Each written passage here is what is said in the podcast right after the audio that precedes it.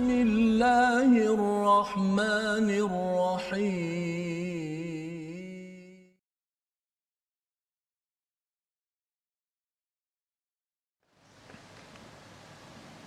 أعوذ بالله من الشيطان الرجيم.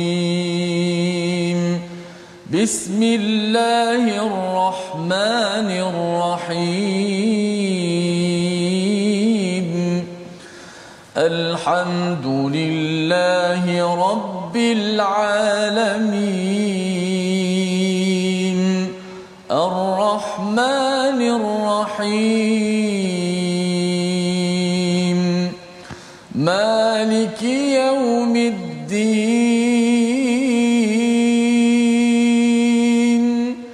إياك نعبد وإياك نستعين.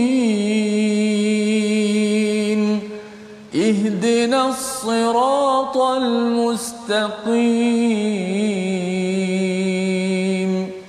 صراط الذين أنعمت عليهم غير المغضوب عليهم ولا الضالين.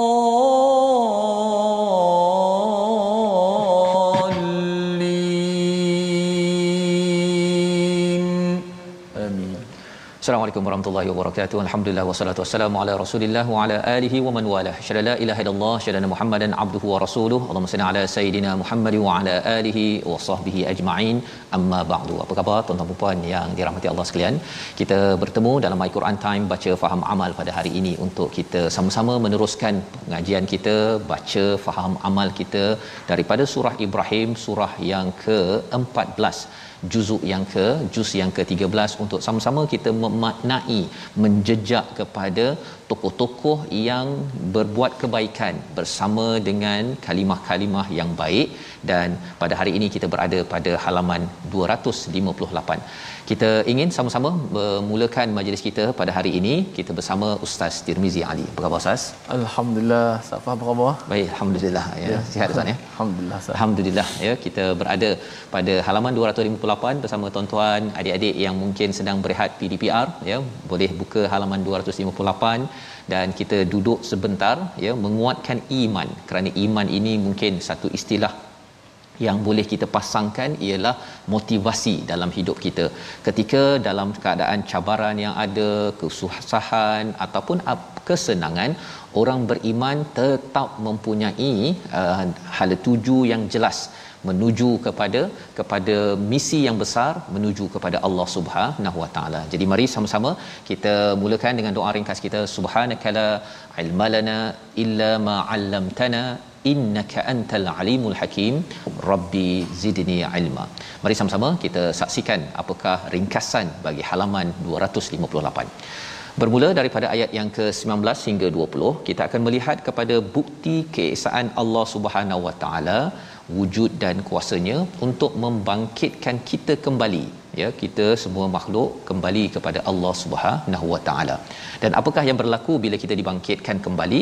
Pada ayat 21 kita akan melihat dialog antara orang yang tidak bertuah ya, orang yang malang pada hari azab, perdebatan antara syaitan dengan para pengikutnya. Ha, kita akan lihat sama-sama dan keberuntungan bagi orang yang dapat syurga yang mendapat kebahagiaan ya yang kita akan baca sehingga ayat 23. Pada ayat 24 kita akan melihat kepada bahagian awal perumpamaan kalimatan tayyibah, kalimah yang baik yang amat-amat indah yang perlu kita beri perhatian kerana ini ada kaitan dengan apa yang sedang kita belajar sekarang iaitu al-Quran al-Karim yang kita tatap pada hari ini. Jadi mari sama-sama kita baca daripada ayat 19 hingga 22 dipimpin Ustaz Tirmizi Ali. Silakan Ustaz. Baik, alhamdulillah. Terima kasih kepada Ustaz Tuan Fazrul. Penonton-penonton, sahabat-sahabat Al-Quran yang saya kasihi sekalian, alhamdulillah syukur pada Allah Subhanahu Wa Taala. Terus kita dapat bersama dengan Al-Quran pagi, petang dan malam. Uh, mudah-mudahan itulah Allah Taala memberikan kepada kita kekuatan dan pilih kita sebagai di kalangan hamba-Nya yang mewarisi Al-Quran Karim. Kita membanyakkan membaca banyakkan mendengar banyakkan kita belajar isi daripada kandungan ayat-ayat Allah Subhanahu Wa Taala. Uh, moga-moga kita menjadi ahlul Quran uh, orang-orang yang sentiasa mengikuti Al-Quranul Karim insya-Allah. Baik kita nak baca ayat ni agak panjang kerana di tengah tidak ada wakaf uh, pada ayat 19 hingga ke 22 19 ayat 19 hingga 22 muka surat yang ke-258 jom sama-sama kita uh, membacanya insya-Allah dengan uh, nahawan insya-Allah a'udzubillahi minasyaitanir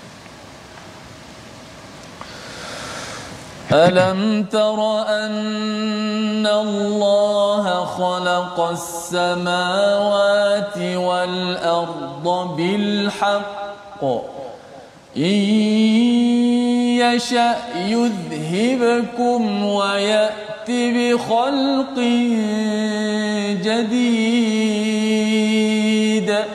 وما ذلك على الله بعزيز.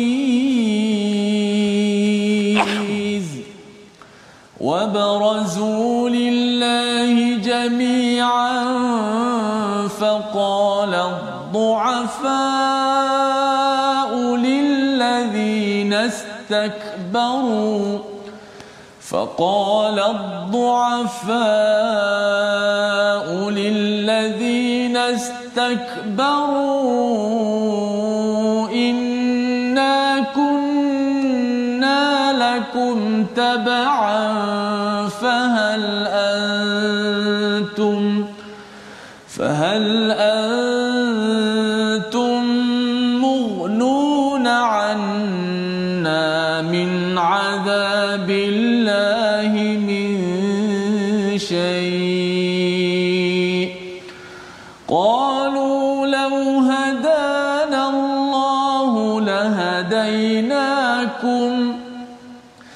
سواء علينا أجزعنا أم صبرنا أم صبرنا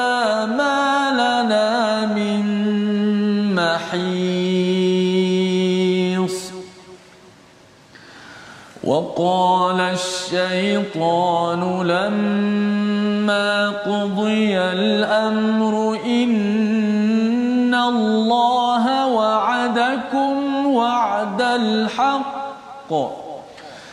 إن الله وعدكم وعد الحق ووعدتكم فأخلفتكم.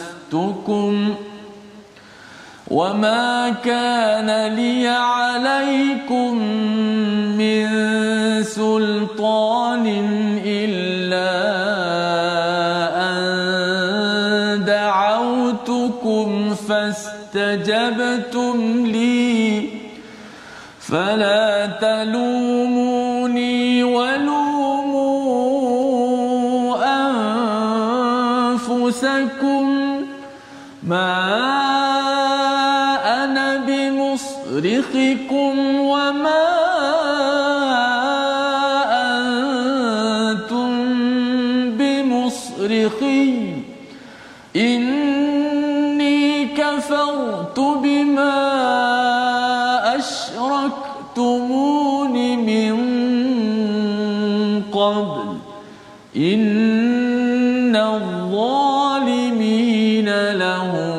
عذاب أليم صدق الله Surah Al-Azim kita dah bacaan daripada ayat 19 hingga 22 sebentar tadi ya hampir satu muka surat Ustaz ya. Ya. Kita baca sebentar tadi alhamdulillah bersama dengan tuan-tuan yang berada di rumah moga-moga Allah terima ya bacaan kita dan sebentar tadi ada di kalangan uh, uh, puan Saadiah Muhammad Arifin dia menyatakan bahawa uh, ibunya yang selalu bersama di My Quran Time sudah pun dipanggil oleh Allah Subhanahu Wa Taala. Innalillahi wa inna ilaihi rajiun. Allahumma fir laha warhamha. Ya kita mohon Allah mengampunkannya dan juga merahmati kepada kepada bonda ya kepada puan Sadiah yang berkongsi. Dan moga-moga tuan-tuan yang bersama al-Quran pada hari ini kita mengingat ahli keluarga kita adalah ketika mereka bersama al-Quran. Pengalaman bersama al-Quran bersama anak bersama pasangan suami isteri anak keluarga dan sebagainya. Inilah perkara yang sebenarnya ada kaitan ya. Yang penting kita beri perhatian dan jangan bising ya. Jangan bising ketika al-Quran dibacakan kerana Quran ini amat indah dia amat tinggi jangan sampai kita menghina ataupun mengecilkannya pasal saya dah biasa dengar dengan dengan al-Quran jadi saya pun tak kisahlah al-Quran uh, dalam hidup saya. Dalam ayat yang ke-19 Allah menemplak ya ataupun Allah membawa kepada kita selepas Allah menemplak pada ayat 18 semalam kita melihat bahawa orang yang yang uh, kufur pada Allah Subhanahu taala itu mereka ini amal mereka seperti debu ataupun abu yang berterbangan. Mengapa jadi begitu? Kerana mereka buat bukan kerana Allah Subhanahu wa taala. Mereka buat kerana manusia. Mereka buat kerana berhala-berhala ataupun mengikut kepada nafs pada diri mereka bukan perkataan daripada Allah Subhanahu taala. Jadi Allah berhujah. Allah suruh kita perhatikan alam tara'annallah. Tidakkah kamu memerhatikan sesungguhnya Allah menciptakan langit dan bumi dengan benar, dengan hak. Ya, ayatnya pendek di situ tetapi ada banyak perkara bagi adik-adik yang belajar sains, cikgu-cikgu sains boleh membawakan ayat ini untuk kita melihat kepada istilah bil haqq. Apa maksud bil haqq? Secara terjemahannya dengan benar. Tetapi bil haq ini juga membawa kepada tujuan. Bila belajar sains kita tengok pada langit tengok pada bumi tengok pada pokok tengok pada ameba pada mikroorganism semua itu adalah di bumi. Dan di langit ini yang pelbagai petala ada uh, planet yang banyak ada bintang yang banyak bima sakti sistem uh, galaksi yang ada Allah suruh kita perhatikan betul-betul. Dan Allah menjadikan semua ini dengan kebenaran dengan tujuan. Ha, apa tujuan Allah jadikan yang banyak-banyak ini? Ya, malah di hujung surah Ibrahim nanti ustaz ya, ya. Allah akan cakap bahawa Allah akan gantikan bumi ini dengan bumi lain. Allah. Maksudnya apa? Dengan dengan uh, syurga ya ataupun satu lagi tempat nanti ialah neraka Allah Subhanahu Wa Taala. Jadi kita buat pilihan buat pilihan sama ada kita nak mendapat ganjaran yang baik ataupun ganjaran yang yang tidak baik. In yasha yudhibkum wa yati bi khalqin jadid. Ha, di hujung itu yang sebenarnya bagi adik-adik bila belajar sains bila dah tahu hebatnya Allah jadikan bima sakti besarnya bumi ini kecil sahaja berbanding matahari dan bumi ini adalah kecil berbanding dengan planet lain dan bumi ini amatlah kecil kalau bumi yang besar yang kita duduk ini pun kecil berjuta berbilion orang boleh duduk di sini poinnya apa?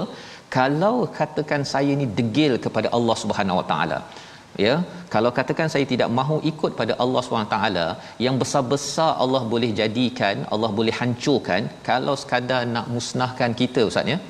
Kalau kita degil lah sangat tak nak sembahyang ke tak nak ikut pada cakap Allah yang besar Allah boleh jadikan Allah boleh hancurkan yang kecil macam kita ini Allah bagi hmm, bagi satu virus sahaja pun dah kelang kabut. Allah suruh kita perhatikan perkara ini agar jangan sombong dan jangan kita mengikut pada orang yang sombong. Kita akan lihat sebentar lagi ayat tersebut. Pada ayat yang ke-20 Allah kata wa madzalika 'ala Allahi bi'aziz. Tidak sukar bagi Allah ya untuk melaksanakan perkara tersebut.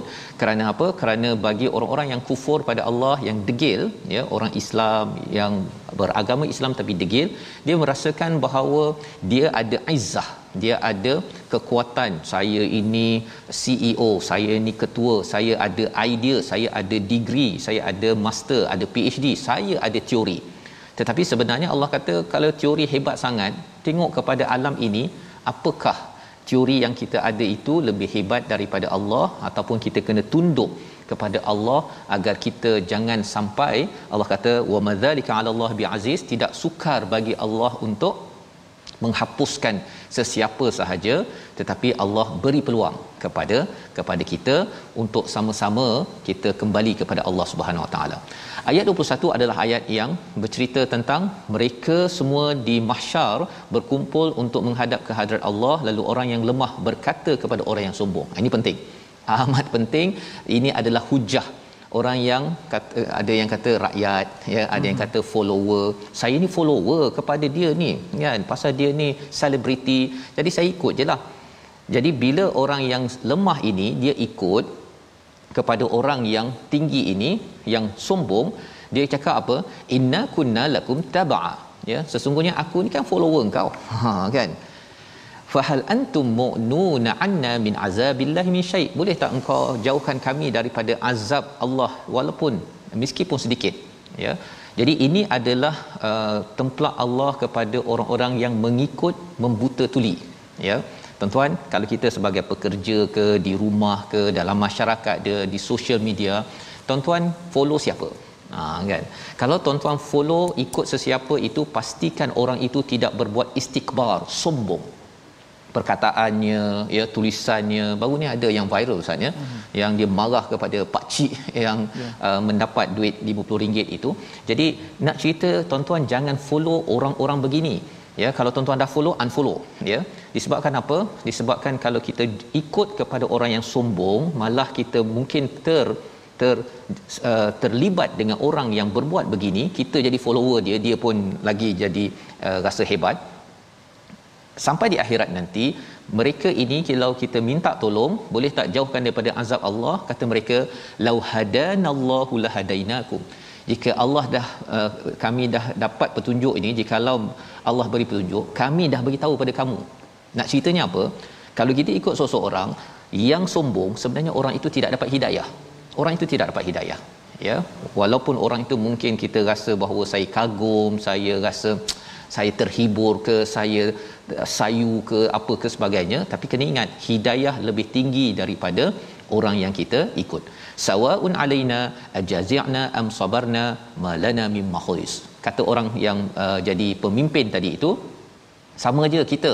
Sama ada kita ini bersedih ke kita bersabar ke ya sabar ke tak sabar kita tidak akan dapat tempat per perlindungan ya. Maksudnya tidak boleh lari. Mahyus ini maksudnya ialah tempat untuk kita lari. Kalau di medan perang itu ada tempat untuk ber, berkubu maka perkataannya ialah malana mim mim mahyus di neraka ataupun di azab Allah nanti tidak ada perlindungan yang diberikan kerana apa? Kerana ini adalah suatu kesilapan.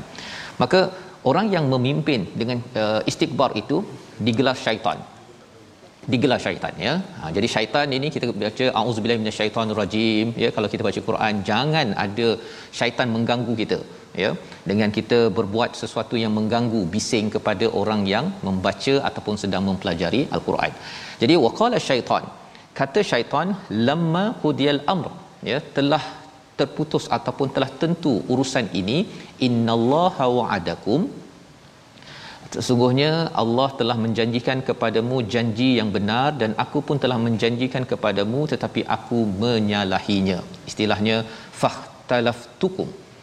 Dua jenis janji. Janji daripada Allah dan janji daripada makhluk. Tuan-tuan ya. Dan di sini Allah gunakan perkataan syaitan. Syaitan ini adalah makhluk yang membuat janji ke arah ke arah keburukan ataupun yang akan di di uh, khianati ya fah fa'akhlaftukum istilahnya jadi dalam hidup kita ini bila kita banyak membaca al-Quran kita akan dapat janji Allah itu yang benar itu yang kita ingin ikut tuan-tuan ya dalam my Quran time ini bukannya ikut kepada kata-kata daripada ketua ke ataupun orang-orang tertentu yang tidak berasaskan pada Quran. Kadang-kadang dia bagi janji misalnya nanti kalau awak pilih saya kita akan hapuskan bayaran di jalan ini di jalan itu ataupun buat itu buat ini kita akan bagi kan. Tapi rupa-rupanya hmm, yang itu kami cakap dulu kan kita boleh ubah. Ini istilah yang berlaku bila sampai di akhirat. Syaitan di kalangan manusia ini dia akan cakap begitu wa ma kana li alaikum minal min sultan. Aku tidak ada kekuatan pun ya kan? Aku tidak ada hujah pun. Illa an da'autukum fastajabtum li. Ha ini yang penting tuan-tuan ya. Psikologi kita ada orang ajak da'autukum fastajabtum li. Kamu yang ikut aku kamu ikut aku. Siapa suruh kamu follow aku? Kan? Aku ajak je. Kan? Saya kempen saja buat apa kamu ikut. Ini adalah perkataan syaitan. Ya syaitan ni siapa tuan-tuan? Adakah jin saja? Tidak. Syaitan boleh datang dalam bentuk jin ataupun dalam bentuk manusia. Dalam diri kita kalau kita mengajak ke arah keburukan itu adalah aktiviti syaitan yang kita perlu jauhkan. Fala talumuni. Ha ya perkataan syaitan ni apa? Dia kata jangan kamu mencela aku walumu anfusakum. Cela diri kamu. Kamu yang membuat pilihan ketika di Facebook kamu follow aku. Kan? Ketika uh, kamu nak pilih orang yang akan memimpin kamu kamu yang pilih. Siapa suruh pilih? Kan? Dapat sikit kamu terus saja pilih cela diri kamu. Ini perkataan syaitan di dalam ayat ini. Ma anabi musrihukum wa ma antum bimusrihi ya sebenarnya aku tidak dapat menolong kamu dan kamu juga tidak dapat menolong saya. Ha, kalau di dunia asalnya dia ada istilahnya i scratch your back you scratch my back. Ha, itu bahasa Inggeris ustaz ya.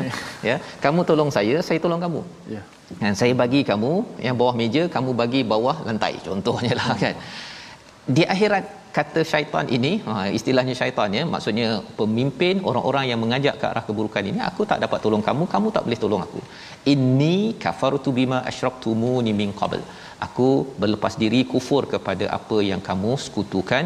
Sesungguhnya orang yang zalim berada pada azab yang yang pedih. Ini adalah ekstrim ya puncak azab di akhirat.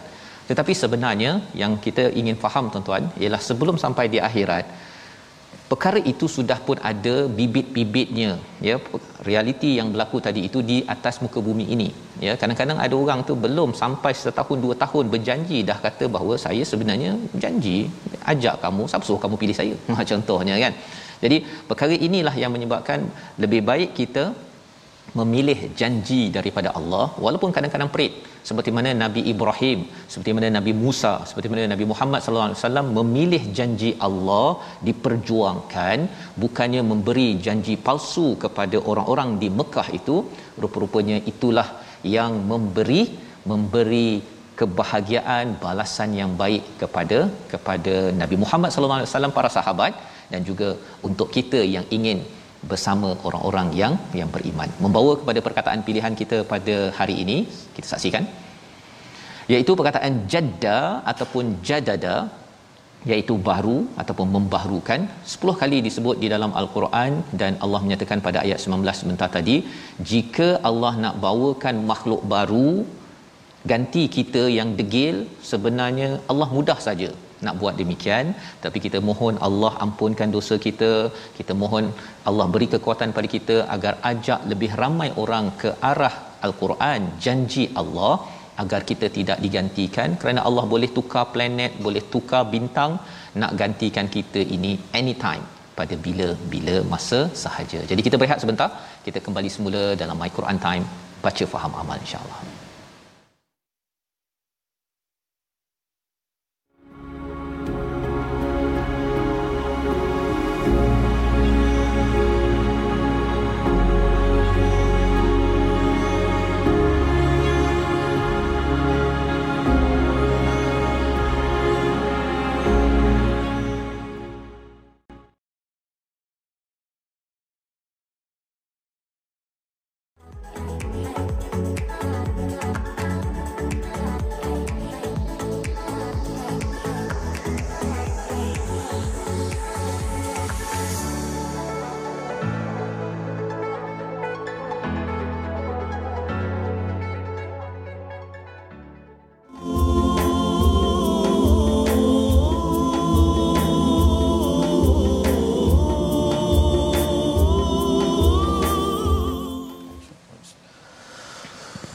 يا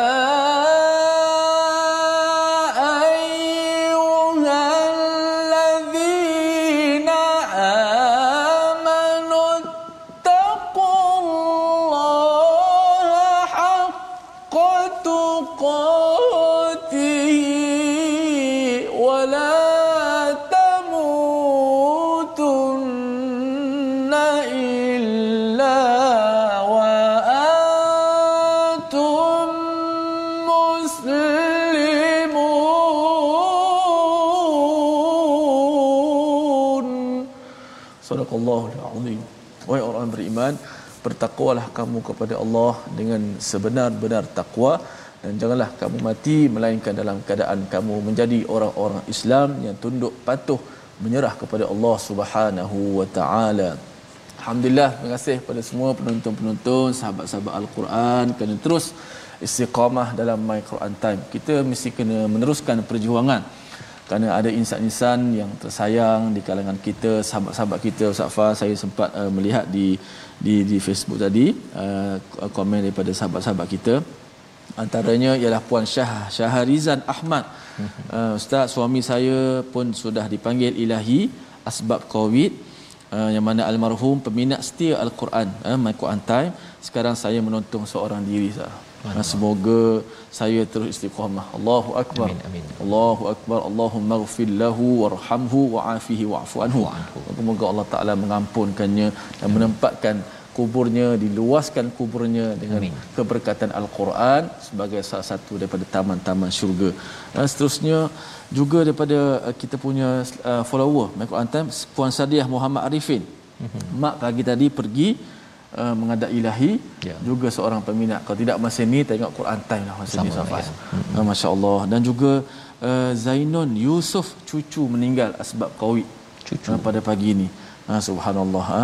dan juga sahabat kita juga puan uh, Sharmila Ahmad uh, arwah mami memang sentiasa uh, melihat Al-Quran time Al-Quran sentiasa di hati uh, dan telah pergi juga menghadap ilahi. Eh, kita doakan semua Allahumma ghfir lahum warhamhum wa'afihim wa'fu anhum. Ha, moga-moga Allah Taala mengampunkannya, memaafkannya dan menempatkan di kalangan uh, sahabat-sahabat ataupun di orang-orang yang saleh dan salihah insya-Allah. Amin ya rabbal alamin. Uh, teruskan perjuangan uh, memperbanyakkan bacaan al-Quran masa kita dengan al-Quran kerana uh, sebelum uh, kita dijemput atau al-Quran diangkat maksudnya kita memperbanyak inilah pesan para sahabat iqra'ul Quran sebelum diangkat banyakkan baca al-Quran aksiru min qiraatil Quran perbanyakkan daripada membaca al-Quran dengan masuk baca Quran tadabbur al-Quran amal Quran sebelum uh, dia diangkat. Baik uh, kita nak belajar sikit tajwid. Sebelum kita meneruskan lagi baki ayat yang ada ni uh, yang mana tajwid pada hari ini kita nak uh, melihat pada kesalahan-kesalahan yang biasa juga berlaku pada hukum mat uh, sama ada mat uh, wajib mutasil ataupun mat jaiz munfasil. Uh, kita lihat pada slide kita kesalahan yang biasa berlaku pada mat mutasil ataupun mat uh, munfasil uh, satu je tidak menyamakan kadar mat. Ha apa pula tu ustaz? Tidak menyamakan kadar mat? Hmm, biasa tahu mak berapa rakaat berapa rakaat. Ustaz tak tu biasa rakaat rakaat ni ustaz tak tersasul saya. Berapa harakat kan? Okey. Contohnya uh, tidak menyamakan kadar mat cuba lihat slide yang seterusnya. Kesalahan yang biasa berlaku ialah uh, bila kita bertemu mat okay, kita kita dah belajar mat jaiz atau mat musas- muttasil baca aja 4 dan 5 harakat. Tengok pada satu ayat ini. Sawaun ada mak muttasil.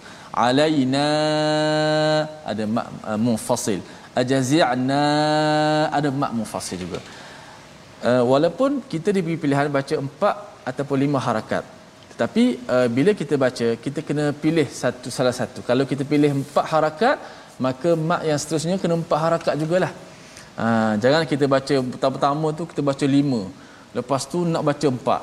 Lepas tu baca lima balik. Ah dia panggil taswiyatul mat ah, keserama ke apa ni menyamakan kadar mat contoh sawaun alaina ajazi'na am sabarna. Ah, begitu. Biar sama kadar mat kalau empat yang kedua pun empat. Kalau yang ke pertama lima yang kedua pun lima Ha, jangan sawaun alaina ajazi'na am sabarna. Ha, kita dengar pun walaupun kita tak kira jari dan sebagainya, kita nampak tak se- se- sekata dia punya mat. Ha, mungkin jangan diperbahaskan uh, uh, apa nama ni berkaitan dengan uh, taswiyatul mat ini uh, apa ni menyamaratakan kadar mat tapi ia juga salah satu bentuk bila kita baca Quran apatah lagi pada ayat yang uh, satu ayat itu ada dua tiga mat. Mat, mat mufasil ke mat mutasil ke ataupun sama-sama. Mat mufasil ada dua tempat seperti kat sini. Maka kita menyamakan kadar mat empat empat. Kalau lima lima. Wallahu alam safas Terima kasih ucapkan pada Ustaz Tirmizi ya berkongsi tadi tentang uh, menyamakan Ustaz ya hmm. mat cara bacaan kita uh, untuk kita pastikan uh, kita ikut kepada peraturan yang uh, telah ditetapkan dan kita dapat uh, manfaatnya pun ya agar konsisten Ustaz ya bila yeah. baca dengan tepat ini dia mendatangkan Uh, kalau dulu saya ada uh, apa software kan hmm. bila uh, ambil bacaan Quran dia punya wave je dia oh, punya gelombang, gelombang dia tu hmm. uh, memang dia padu berbanding kalau kita ada muzik muzik ni dia memang uh, banyak ke atas ke bawah ke atas ke bawah yang ke atas ke bawah ke bawah itulah yang menyebabkan hati kita tu gong gong serabut, serabut. dia serabut. Kan? Berbanding dengan al-Quran ini dia uh, memang mantap dia punya wave ataupun gelombangnya. Jadi bagi tuan-tuan engineer jurutera yang ada mungkin lebih pakar lagi untuk uh, mengkaji tentang perkara ini. Dan Allah uh, izinkan izinkan kita mendapat rahmat ini uh, untuk kita terus committed.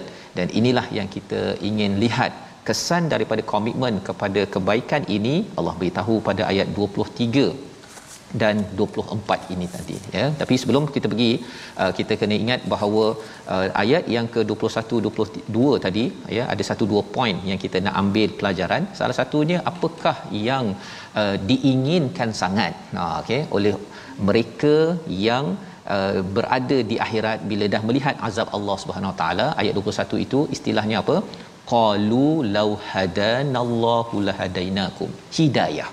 Ha, hidayah yang kita selalu doa ihdinas siratal mustaqim inilah yang paling berharga Allah bawa kita ke ke akhirat. Peristiwa itu untuk untuk kita tahu bahawa yang kita cari ini tuan-tuan tuan-tuan baca tuan-tuan cuba faham hidayahnya ini dan kita amalkan inilah yang diperlukan oleh pemimpin-pemimpin yang diazab di akhirat. Dan inilah pemimpin yang sekarang perlukan sangat ya. Sama ada di parlimen ke di putrajaya ke di organisasi ke perlu sangat hidayah ini. Pasal tanpa hidayah ini apa jadi pada ayat 22 dia saling menyalahkan antara satu sama lain. Kita tahu memang kita kena berjuang tetapi perjuangan itu tak payahlah sampai kita bergaduh salah menyalahkan seperti mana ayat 22 akhirnya keluar daripada uh, peristiwa ini dinyatakan syaitan berkata aku tidak ada power apa-apa ya. Istilahnya apa? Uh, pada ayat ini wa makana li alaikum min sultan. Aku tidak ada kekuatan apa pun. Aku ajak je. Kamu terima siapa suruh? Kan? Nah, jadi jangan cela antara satu sama lain. Tetapi inilah yang berlaku bila hidayah ya yang diambil daripada Quran ini jauh daripada individu tertentu yang kita doakan. Kita tidak terperosok sekali ya apabila berdepan dengan pelbagai cabaran memimpin di keluarga di dalam organisasi di negeri ataupun di di negara. Jadi apakah kesan apabila kita ini ikut kepada hidayah Allah ayat 23 ayat 24 kita baca bersama. Silakan Ustaz. Baik, Safas, uh, menonton sahabat sekalian, kita baca lagi dua ayat untuk kita mengetahui ni cerita apa pula tentang uh, tadi dah nampak panas kan sekarang ni uh, mungkin cerita ni lebih seronok uh, untuk menjadi khabar gembira buat kita, motivasi buat kita dan dihadiahkan syurga juga buat sahabat-sahabat yang telah pergi meninggalkan kita. Sahabat-sahabat Al-Quran hari ini 3 4 orang menghadap ilahi. Itulah perjalanan hidup kita sebagai seorang yang musafir sebenarnya. Moga-moga Allah Taala kurniakan syurga buat kita semua. Amin amin ya rabbal alamin. Auzubillahi minasyaitonir rajim wa udkhilal ladzina amanu الصالحات جنات تجري من تحتها الأنهار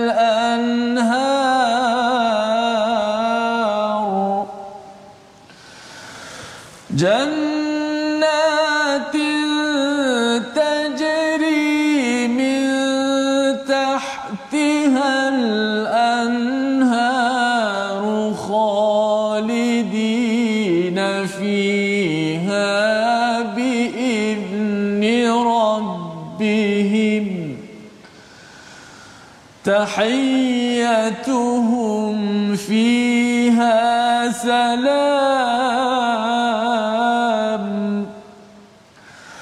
ألم تر كيف ضرب الله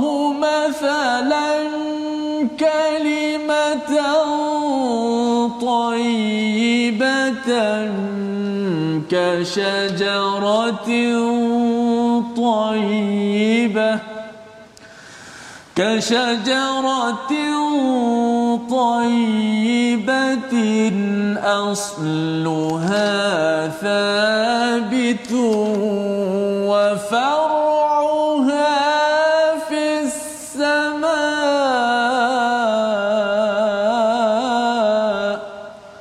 صدق الله العظيم. Surah Al-Azim itulah dua ayat yang pendek saja Ustaz ya. Bahagian yang kedua ni kita habiskan halaman 258 di mana Allah memuji ataupun menerangkan tentang orang-orang yang diizinkan masuk ke syurga Allah Subhanahu Wa Taala. Perkataannya apa? Wa udkhila ya bukannya wa dakhala ayat ataupun wa yadkhulu itu kan Ustaz ya. Wa udkhila. Apakah maksud wa udkhila? Dimasukkan. Ha, bukan mereka masuk Ustaz ya, dimasukkan. Bila dimasukkan maksudnya apa? Ianya dimasukkan dengan ada guard ha, ada pengawal ada escort. Tuan-tuan mungkin pergi ke kenduri masuk ke kenduri cari sendirilah makanan ya. Tetapi cuba bayangkan tuan-tuan pergi ke kepada kenduri tuan-tuan di escort ya. Daripada kereta lagi di escort dengan polisnya dan sampai ke tempat um, jamuannya tuan rumah jemput kita daripada kereta pimpin kita dan temankan kita sampai ke pintu rumah dan temankan kita nak makan ke mana dan tunjukkan VIP meja VIP itu pun kita dah rasa amat amat mulia amat dihargai. Di syurga nanti Allah kata wa udkhilal ladzina amanu orang-orang beriman seperti tuan-tuan akan diescort akan ditemankan oleh para malaikat wa amilus solihat iaitu orang-orang yang beriman dan beramal soleh dengan apa? Dengan jannatin tajri min tahtihal anhar. Biasa kita jumpa dalam al-Quran iaitu syurga-syurga di bawahnya mengalir sungai khalidina fiha biizni rabbihim. Iaitu kekal di dalamnya dengan izin Allah. Perkataan biizni rabbihim ini penting kerana di awal surah Ibrahim ini Allah menyatakan tentang istilah biizni rabbihim juga Ustaz ya jadi bila biizni rabbihim ini bila kita dapat mengeluarkan manusia daripada kegelapan-kegelapan kepada nur nabi ya dan juga orang-orang yang mengajak ke arah kebaikan biizni rabbihim kalau kita ajak orang keluar daripada kegelapan kepada nur biizni rabbihim nanti sampai di akhirat biizni rabbihim masuk syurga Ustaz. Pasal kita ada Quran ada cahaya kita cuba untuk keluarkan kegelapan-kegelapan yang ada dalam masyarakat dalam keluarga kepada cahaya maka perjuangan itulah perjuangan Nabi Muhammad sallallahu alaihi wasallam. Itulah perjuangan Nabi Ibrahim. Itulah perjuangan Nabi Nabi Musa.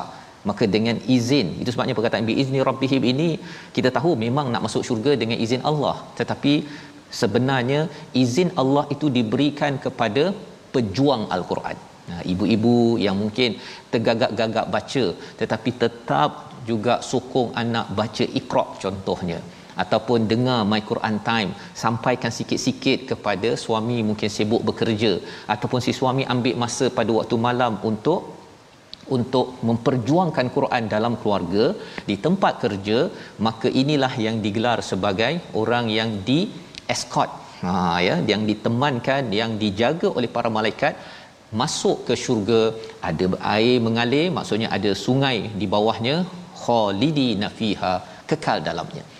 Bila cakap tentang syurga yang ada sungai ini Ustaz sudah tentu kita bercakap tentang besar.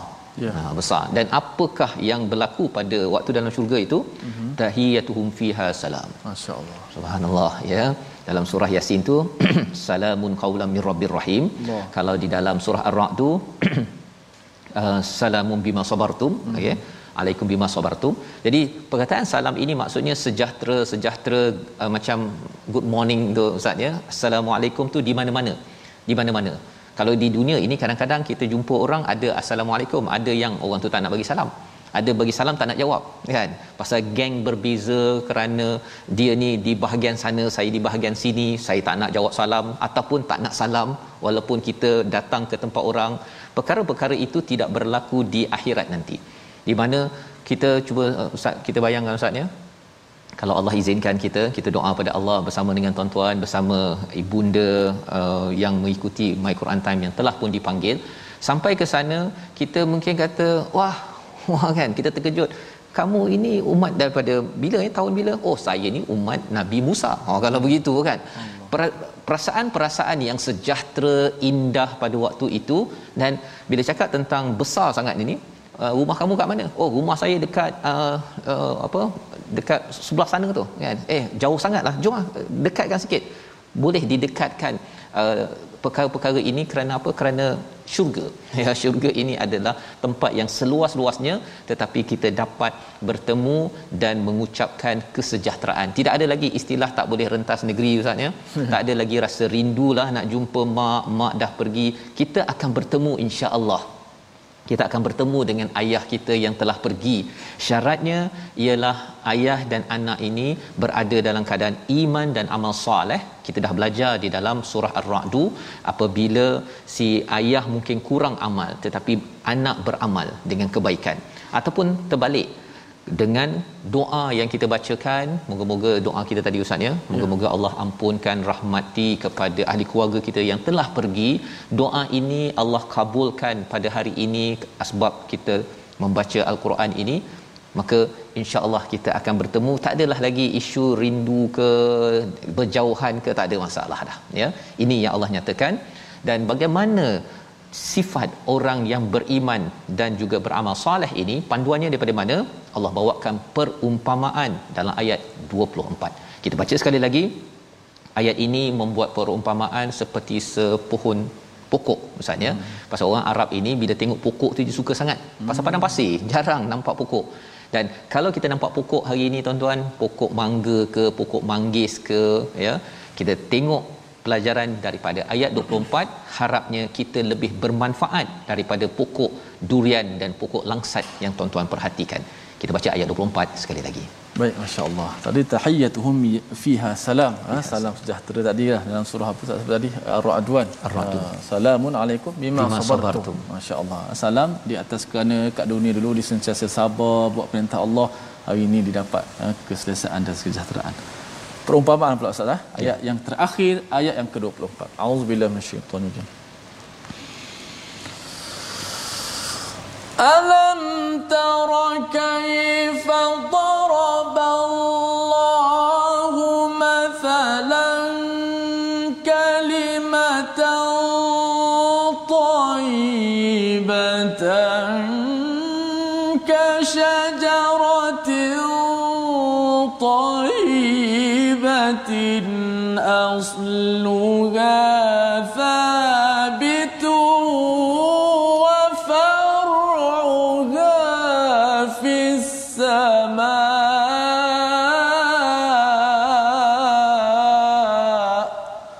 Azim.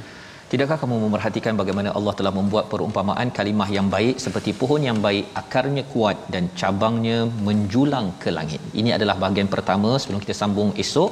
Apakah maksud perumpamaan ini? Allah kata kalimah yang baik ini menurut ulama tafsir kalimah yang baik ini asasnya pada la ilaha illallah muhammadar rasulullah yang ia diterangkan oleh al-Quran dan sunnah. Jadi tuan-tuan membaca al-Quran ini ini kalimah thayyibah ya. Kita baca, kita faham dan kita mengamalkannya ini maka ia seperti se sebatang pohon kasyajaratin thayyibah pohon yang baik bukan pohon yang tak baik. Ya pohon yang tak baik kita akan bincang pada hari esok insyaallah. Asluha thabit. Akarnya amat kukuh. Ha, akar yang amat kukuh ini melambangkan kepada kepada iman tauhid yang betul-betul kukuh di dalam di dalam hati seseorang insan. Ha, sebatang pokok dan seorang manusia. Itu adalah perumpamaan dia. Jadi bila kita membaca al-Quran kita menguatkan tauhid iman kita maka dia makin lama makin kuat-kuat. Nah, pokok peringkat awal tak kuat akarnya ustaz ya. Tapi bila dah lama tu hmm. akar tunjangnya itu menyebabkan dia tidak lari lagi. Sehingga kan bila ayah mak ataupun orang-orang yang kita sayang pergi kita tidak bersedih dan tidaklah sampai tidak beramal kita sedih tapi kita menguatkan lagi amal kerana apa kerana kita percaya iman itu adalah akar yang kukuh thabit wa far'uha fis sama iaitu cabangnya itu melangit menjulang ke langit Apa maksudnya di situ? Kalau pokok dia punya dah tumbuh, akhirnya daunnya itu sampai ke langit ataupun menjulang, rendang. Dan yang keduanya, dia uh, boleh menghasilkan banyak manfaat. Bila rendang, orang-orang di sekitarnya akan rasa teduh kalau datang, ya. Dan bila seseorang itu ada kalimah thayyibah, bila datang kepada tuan-tuan, dia rasa tenang, ya, dia rasa teduh, dia tidak rasa panas ya. Dia tidak rasa dia ni terasa tak selamat bila berada dekat dekat kita. Disebabkan apa? Disebabkan banyak kalimah khabithah yang kita akan bincang besok. Jadi inilah perumpamaan yang hebat yang kita dapat belajar kalau pokok ini meneduhkan harapnya kita meneduhkan menyejukkan orang di sekitar kita dan kita tidak mudah terunggah dengan dengan cabaran kerana kita tahu iman yang kuat itu kita bina dengan kita selalu bersama al-Quran. Membawa pada resolusi kita pada hari ini, yang pertama resolusi kita ialah untuk sama-sama kita bersama dengan al-Quran pada setiap masa dan kita terus rapatkan diri dengan kalimah yang baik ini. Kita berdoa pada Allah Subhanahu Wa Taala. Bismillahirrahmanirrahim. Alhamdulillahirabbil alamin wassalatu wassalamu ala asyrafil anbiya'i wal mursalin wa ala alihi wa sahbihi ajma'in. اللهم اغفر لجميع موتى المسلمين الذين شهدوا لك بالوحدانية ولنبيك بالرسالة وماتوا على ذلك اللهم اغفر لهم وارحمهم وعافهم واعف عنهم اللهم اغفر لهم وارحمهم وعافهم واعف عنهم وأكرم نزلهم ووسع مدخلهم واغسلهم بالماء والثلج والبرد ونقهم من الذنوب والخطايا كما ينقى الثوب الأبيض من الدنس اللهم ارحم امواتنا بالقران يا الله rahmatilah orang-orang telah pergi di kalangan kami dengan al-Quran ya Allah Yasir hisabahum bil Quran ya Allah permudahkanlah hisab mereka di sana ya Allah dengan keberkatan Al-Quran ya Allah a'idhum min azabil qabri wa min fitnatihi wa min azabin nar ya Allah masukkanlah mereka semua ke syurga ya Allah dan jauhkan mereka daripada azab kubur dan juga seksa neraka jahanam ya Allah dengan keberkataan al-Quran yang dibaca ya Allah. Ya Allah per, perbaikilah Allah islahkanlah negara kami ya Allah. Ya Allah islahkanlah negara kami ya Allah di kalangan pemimpin-pemimpin ulama-ulama kami pemimpin-pemimpin kami uh, pemuda-pemuda kami perempuan-perempuan kami ya Allah Allahumma aslih ahwalal muslimin. Ya Allah perbaikilah uh, ahwal keadaan negara kami ini. Ya Allah moga-moga menjadi lebih baik. Ya Allah Amin ya rabbal alamin. Amin ya rabbal alamin. Moga Allah mengabulkan doa kita agar negara kita makin baik dari segi kesihatan misalnya, dari segi kepimpinan mengambil kalimah thayyibah sebagai sumber hidayah. Inilah yang kita ingin bina perlahan-lahan pokok yang ingin kita tanam ini harapnya satu hari nanti menghasilkan buahnya kepada negara ini. Inilah yang kita ingin gerakkan dalam tabung gerakan Al-Quran. Tuan-tuan menyumbang, menyokong bersama dan insya-Allah moga-moga sumbangan tuan-tuan ini memberi manfaat kepada negara ini nanti insya-Allah. Kita bertemu lagi dalam siaran ulangan kita pada malam ini dan pagi esok. Dan jangan lupa tuan-tuan menjaga kebajikan kesihatan. Pastikan tuan-tuan dengan vaksin yang ada, kita doa Allah pimpin kita terus sampai ke syurga.